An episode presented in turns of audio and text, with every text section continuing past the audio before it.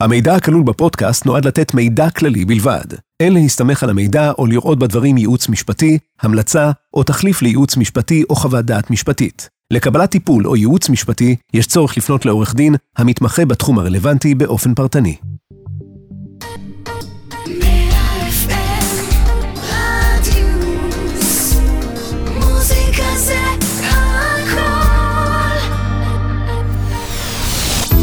נדל"ן על הזמן, פודקאסט על התחדשות עירונית, עם עורך הדין ארנון יהב.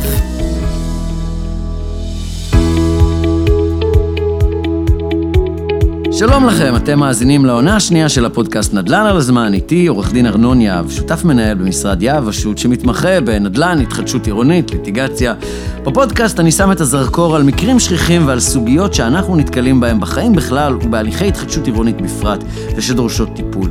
המטרה היא להבין את הדילמות, את האינטרסים, לבחון את הפתרונות האפשריים ולהבין את אופן קבלת ההחלטות של כלל השחקנים. וכמו תמיד, אני גם נותן טיפים שאני מקווה שיסייעו לכם. אתם יכולים להאזין לפודקאסט במגוון פלטפורמות, באפליקציה ובאתר רדיוס 100 FM, וגם בספוטיפיי, באפל פודקאסט ובגוגל פודקאסט. חפשו נדל"ן על הזמן. נתחיל ב, אה, בסיפור מורכב שהוא מאוד פשוט. אנחנו יוצאים לדרך, אנחנו עושים פרויקט. איך נדע שמה שמבטיחים לנו באמת יתקיים? אחת הסוגיות המורכבות ביותר בהתחדשות עירונית, או נקרא לזה השאלה הראשונה שאנשים שואלים, זה what's in it for me, מה יוצא לי מזה, מה הן התמורות, מה אני מקבל ואיך אני אדע בכלל מה אני מקבל.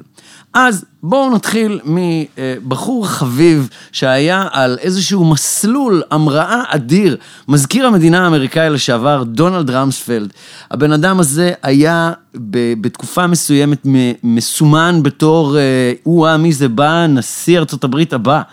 ואז קרה דבר קטנטן, אני לא יודע אם חלקכם אה, זוכרים אותו, את אה, מלחמת עיראק. ומה שקרה שם זה שזה הוליד את אחד הציטוטים השכיחים ביותר, נתחיל אותו בעברית ואז ננסה לתרגם אותו.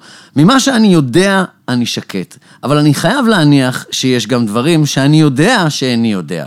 ומה שאני לא יודע שאני לא יודע, זה מה שמדאיג אותי. או בואו נחלק את הדברים שאני צריך להתמודד איתם למספר קבוצות. הקבוצה הראשונה, מה שאני יודע. שם אני שקט. הדבר השני הוא מה שאני יודע שאני לא יודע. אבל הדבר שבאמת מדאיג אותי, זה מה שאני לא יודע שאני לא יודע. או באנגלית, The unknown unknowns. אז במקום הזה, אנחנו, בואו ניקח את הדבר הזה וניתן פה איזה foreshadowing קטן לסוף הסיפור. פיטרו אותו, אוקיי? הרפובליקנים הפסידו אה, את, בית ה, את השליטה בבית הנבחרים, הפסידו, ו, ואחר כך גם, גם העיפו אותו, ואפילו היו תלונות על למה לא העיפו אותו קודם. הסיפור היה מלחמת עיראק. ובמקום הזה, אולי זה קצת יותר מדי להשוות התחדשות עירונית למלחמה במובן הפשוט, אבל בואו נעשה את ההשוואה במובן של כניסה לממלכת אי-הוודאות. אמ, ובתוך הממלכה הזו, באמת, בהתחדשות עירונית גם, יש לנו דברים שאנחנו יודעים. אנחנו יודעים שיש לנו בניין, אנחנו יודעים שיש את הקרקע, לפעמים אנחנו יודעים שיש תוכניות, אנחנו יודעים שיש לנו יועצים, אנחנו יודעים אפילו שיש לנו הסכם. וההסכם מספק לנו בטוחות, ההסכם מספק לנו לוחות זמנים, ההסכם מספק לנו הבטחות, וגם מה עושים אם לא מקבלים אותם. אלה הדברים שאנחנו מאמינים שאנחנו יודעים, ואז יש את הדברים שאנחנו יודעים שאנחנו לא יודעים. לדוגמה, לעיתים קרובות אנחנו לא יודעים, בתוך המשולש של ההתחדשות עירונית, מה הרשות תעשה, תכף אכנס לזה. אבל בעיקר, אנחנו לא יודעים מה שאנחנו לא יודעים, ולדבר הזה צריך להשאיר מקום. אז, בואו נשים את הכלים על השולחן. אנחנו מתחילים בפרויקט של התחדשות עירונית, ואנחנו חייבים להפנים שאנחנו נמצאים בחוסר ודאות. אנחנו חייבים לקבל את העובדה שאנחנו גם בחוסר ודאות אובייקטיבית. מה זה אומר? זה אומר שאין דרך אמיתית לדעת. אין. ועם זאת, איך מתמודדים עם זה? אם אתה נכנס לתוך תהליך שאתה יודע באופן חד משמעי שאתה לא יודע איך תצא ממנו, האם תיכנס? כנראה שרוב בעלי הדירות לא ייכנסו לתוך תהליך כזה. ועם זאת, זו האמת. אתם נמצאים בתוך איזשהו עולם של חוסר ודאות אובייקטיבי, ולשוטים ניתנה הנבואה. אוקיי? אתם יכולים לנסות, אבל כמות הרכיבים של החוסר ודאות האובייקטיבית היא כזו גדולה, שרק דבר אחד אני יכול להבטיח לכם, ברטרוספקטיבה כולם יגידו שהם ידעו. כשנסתכל אחורה והשוק ירד, נגיד, אני ידעתי שהשוק ירד. אם השוק עלה, נבוא נגיד, בטח שאני ידעתי שהשוק יעלה. בדוק. אבל, באיפה שאתם נמצאים, בתחילת הפרויקט, בואו נמפה לכם מהם הדברים שאתם יודעים, מהם הדברים שאתם לא יודעים, ומהם הדברים שאתם לא יודעים שאתם לא יודעים, ומה היא ההגנה והדרך הטובה ביותר להתמודד עם הדבר הזה. אז, אם הייתי בא ואומר לכם, פשוט הכנות, זה, זו הדרך הטובה, לא, לא, לא, לא. אל תבואו לגברת או אדון בקשיש ותגידו לו, תקשיב, אנחנו יוצאים לדרך, אנחנו לא יודעים מה יהיה, ותחתום.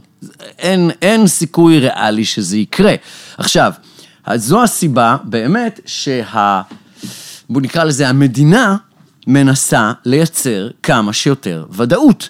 אז, אנחנו נמצאים במקום שצריך להפריד בין שני סוגים של עסקאות. יגידו לי, בואנה רגע, מה, למה, למה זה חוסר ודאות? למה אנחנו לא יודעים מה קורה?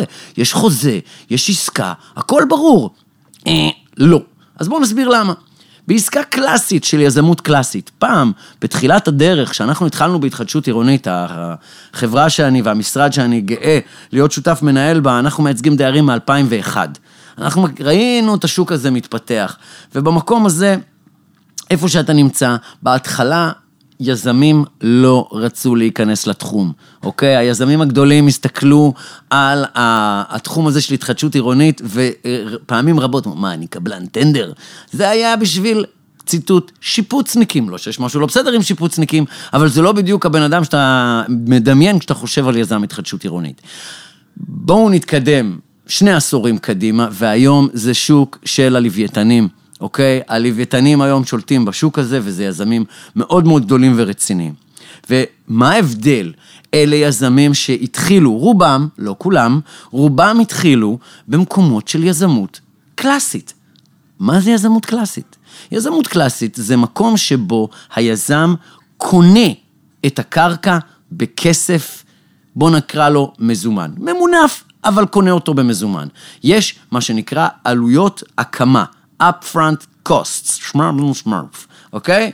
והדבר הזה, כשאנחנו מסתכלים עליו, זו הסיבה שהשוק הזה היה, יותר מהיום, פתוח לכל מיני יזמים. אתה היום נכנס להתחדשות עירונית, כמה אתה צריך לשלם על הקרקע?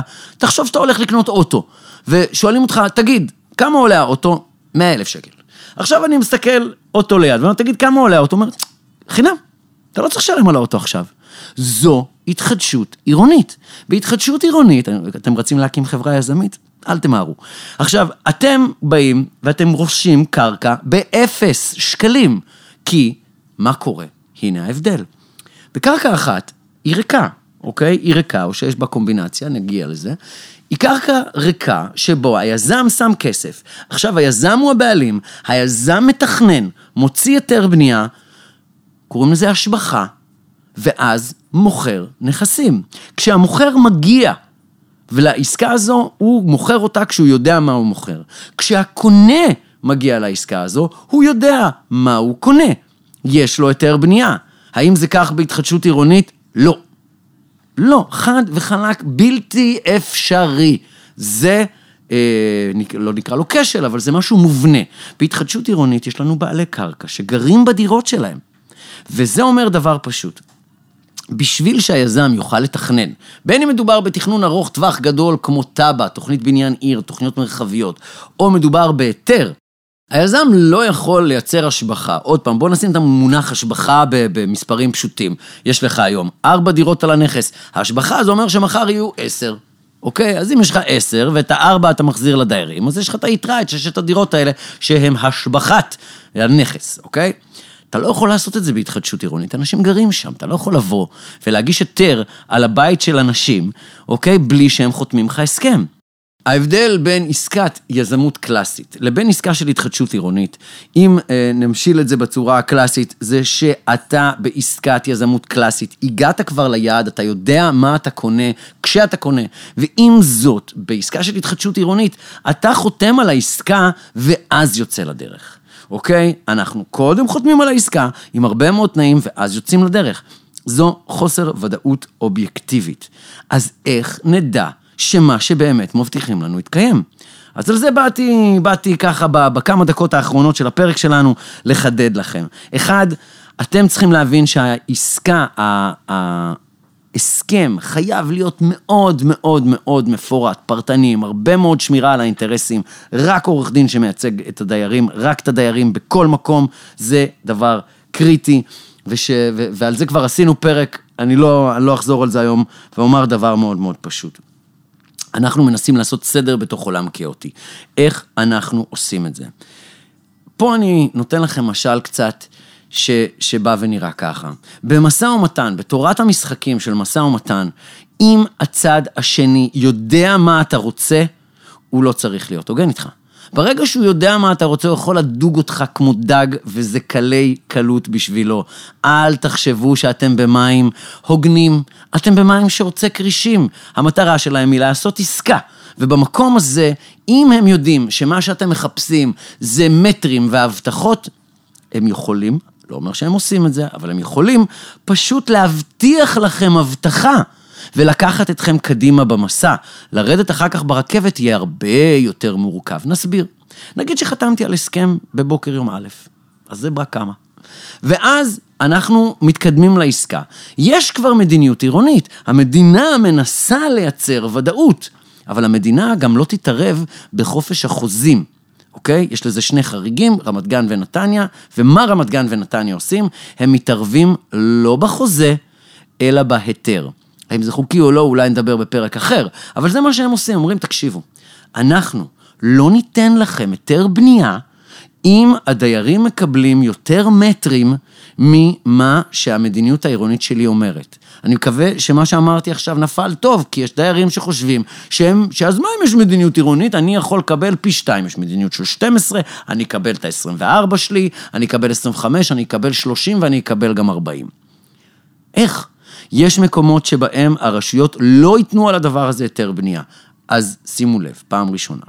פעם שנייה, אמרנו, המדינה, בהובלה של משרד המשפטים, בא ואומר, אנחנו, המדינה, לא תתערב בחופש החוזים בין שני צדדים.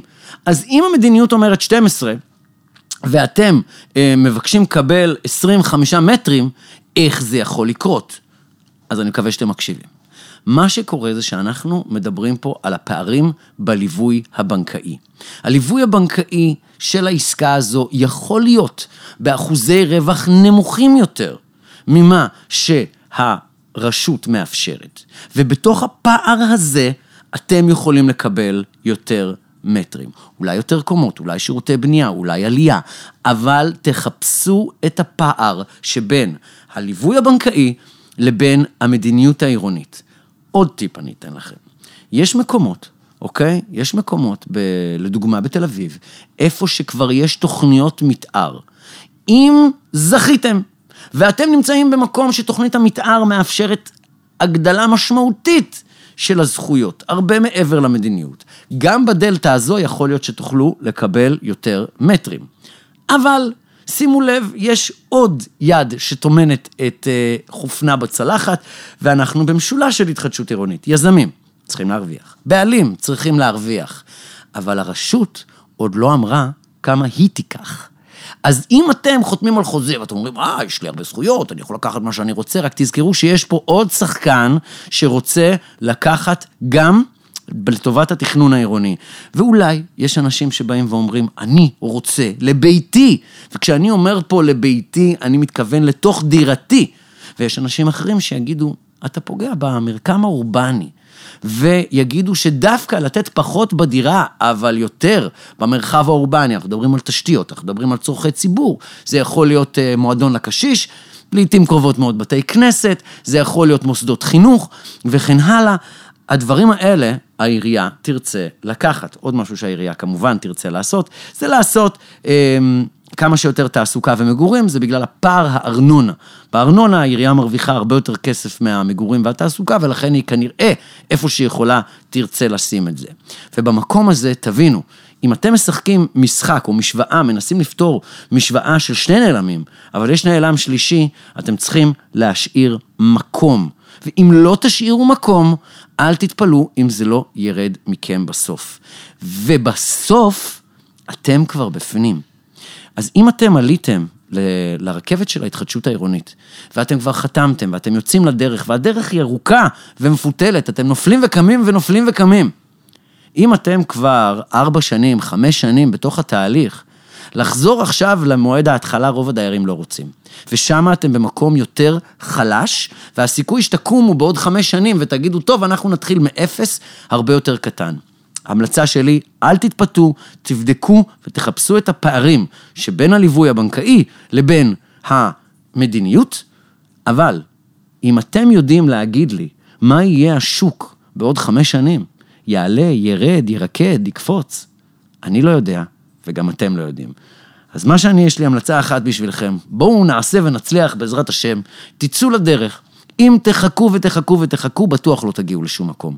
צאו לדרך עם אה, שיר קטן בלב ועם מרחב תמרון קצת יותר גדול, ושיהיה בהצלחה. תודה רבה לכם שהייתם איתנו, עד כאן הפרק שלנו. אתם מוזמנים לחפש פודקאסט נדל"ן על הזמן במגוון הפלטפורמות, באפליקציה או באתר רדיוס 100 FM, בספוטיפיי, באפל פודקאסט או בגוגל פודקאסט. תוכלו להאזין גם לפרקים מהעונה הראשונה ולעקוב ולהתעדכן כשעולה פרק חדש. אנחנו מעדכנים גם בפייסבוק, באינסטוש של רדיוס, 100 FM כשעולה פרק חדש. תודה לצוות הנפלא שלנו כאן באולפן, נשתמע בפרק הבא של נדל"ן על הזמן.